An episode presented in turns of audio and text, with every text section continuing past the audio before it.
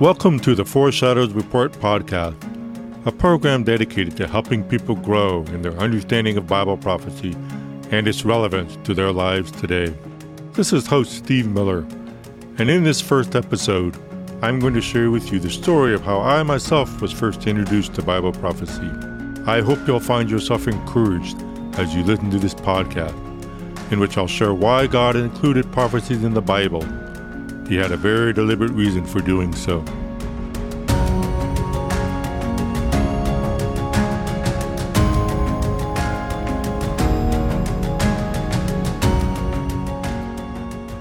In the several different churches I attended as a child and teenager, I never heard any messages about the last days, the end time, the return of Christ, and so many other things connected to Bible prophecy in the future. Once in a while, I would hear a pastor or someone else say, in some vague way, that Christ was coming back and someday we would all be in heaven. But none of this was ever explained in any detail. Nothing was ever said about the rapture, the tribulation, the second coming, the millennial kingdom. I don't ever recall hearing a message on any of those topics. Nor did we ever venture into the book of Revelation, which is all about what will happen in the last days. Instead, all of that was skipped over, and we were taught a little bit about heaven, and that's about it. In the church I attended when I was in high school, I asked the youth pastor about this. And he said the reason the senior pastor and other teachers never talked about these things was that they were too complicated to understand and too controversial. Every once in a great while, a pastor or Sunday school teacher would make a brief comment about looking forward to Jesus' return, but they never went beyond that. I found this very puzzling. After all, if we're supposed to be excited about Jesus coming back, and we're supposed to look forward to going to heaven someday, why didn't any of them explain what was going to happen in the future? Why didn't they help us to learn the many things the Bible says would happen between now and eternity? So during my growing up years, the subject of Bible prophecy simply never came up in church. All that changed when I went to a university in the LA area and started attending a church where the pastor was an expository preacher which means he was committed to teaching through each book of the Bible, verse by verse. This means we didn't skip passages or topics that were too complicated or controversial.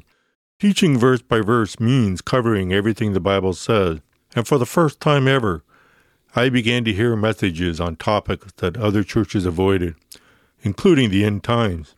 This opened a new door of understanding for me, one that helped me to recognize that while, yes, there are some things that are difficult to understand about the end times.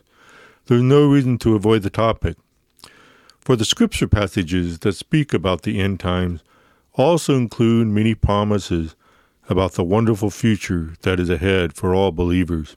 At last, I was in a church that taught the whole counsel of God's Word, including the difficult passages and subjects, and this had a profound effect on my spiritual growth.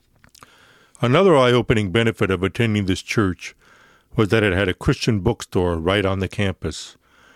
It was stocked with excellent resources for spiritual growth and learning. One Sunday after the service, wanting to learn more about the end times, I looked over the selection of books on this subject.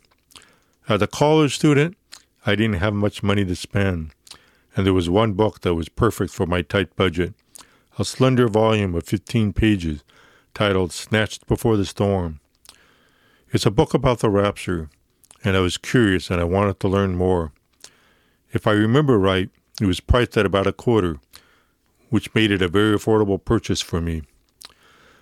The author of the book is Richard Mayhue, who happens to have an exceptional knowledge of the end times, and he had a gift for teaching about Bible prophecy with great clarity. When I sat down to read Snatched Before the Storm, there was a lot I couldn't understand at first. That's because the book was aimed at addressing some of the more academic discussions about the timing of the rapture during the last day. If you're familiar with the controversies about the end times, one of them is the debate over whether the rapture will take place before the tribulation and before Christ's return, or at the same time as the second coming at the end of the tribulation. I won't go into the details of that debate now. I'll just say that for the first time, I was exposed to a careful study of the rapture that looked at the original Greek words in the New Testament in order to better understand their meaning and to interpret them in the context of what other passages in the Bible teach about the last days. And I read thoughtful arguments for why it makes sense for the rapture to happen before the tribulation and not at the end. Snatched Before the Storm probably wasn't the best starting point for learning about the world of Bible prophecy, but for someone who had heard almost nothing at any other church, this was a small feast. I came to realize that prophecies about the end times are a very real and significant part of the Bible. Now, there was a lot I didn't understand in this book, partly because it is aimed at a more informed audience, and partly because I'd never been exposed to any of this before. But with repeated readings, and as I grew in my knowledge of the Scriptures, all of this became more and more familiar territory. Over time, I learned that yes, there are some aspects of Bible prophecy that can get complicated, but a surprisingly high percentage of what the Bible says about the end time is fairly straightforward and can be understood with a bit of careful study. I began to realize that there's no real reason to shy away from topics relating to Bible prophecy. In fact, I learned that the book of Revelation, the last book of the Bible, which is all about Earth's final days, promises a blessing to those who read it. What's more, at the time I started attending this church, the pastor was making his way through the book of Matthew. I arrived during Matthew chapter 6 when he was teaching on the Lord's Prayer. When we got to Matthew chapters 24 and 25, I learned that one of Jesus' most significant sermons, shortly before he was crucified, was all about the end times. This got me to thinking. The pastors and churches that are reluctant to teach about the end time are essentially saying that they would rather not teach on what Jesus himself taught about the last day. How can a church say it teaches the whole counsel of God's Word when it avoids the passages that have to do with the end time, including what Jesus himself said? And when we consider that more than one fourth of the Bible contains prophetic content, that means avoiding quite a few passages that God Himself placed in the Scriptures. While it's true there are controversial passages that people disagree over, and while it's true that much of what Scripture says about the end time deals with unpleasant subjects, like the Antichrist, the ever worsening wickedness of mankind, and the outpouring of God's wrath and judgment, there are also many wonderful promises about what lies ahead in the future, and we are given many glimpses of the mercy and love of God, which He will display to people in the midst of his judgments. And the best part of all is that in the end, God wins. Christ will set up his earthly millennial kingdom in which we will reign with him. It will be a kingdom marked by perfect righteousness, justice, and love. Ultimately, Satan and all who have not placed their faith in Christ for salvation will be condemned for eternity.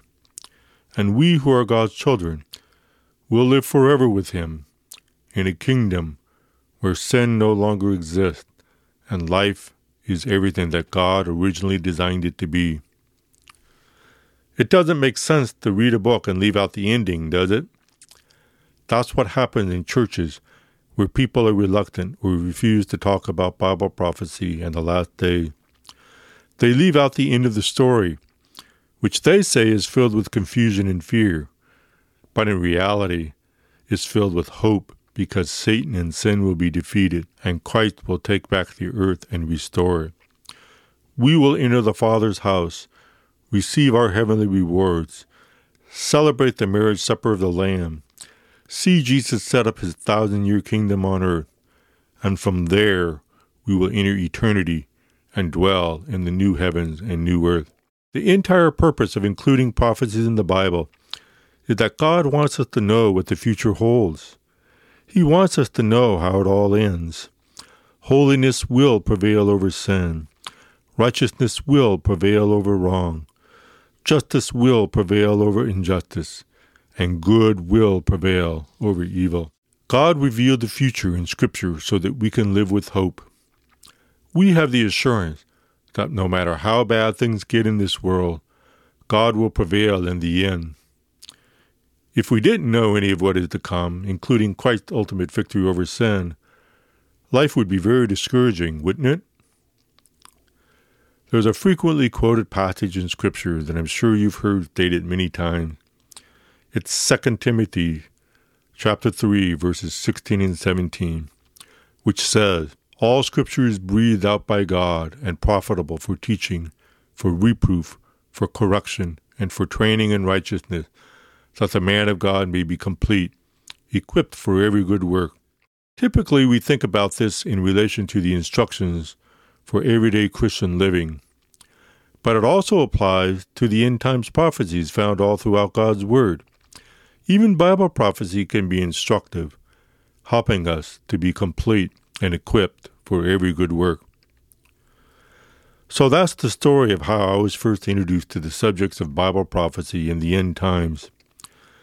Now, there's another development that took place at this church that ended up influencing the direction my life would take. Before I explain what that is, let me give you a little background. I was born largely deaf. I wear hearing aids, but they don't pick up much. A lot of my communication ability comes through lip reading and the use of sign language.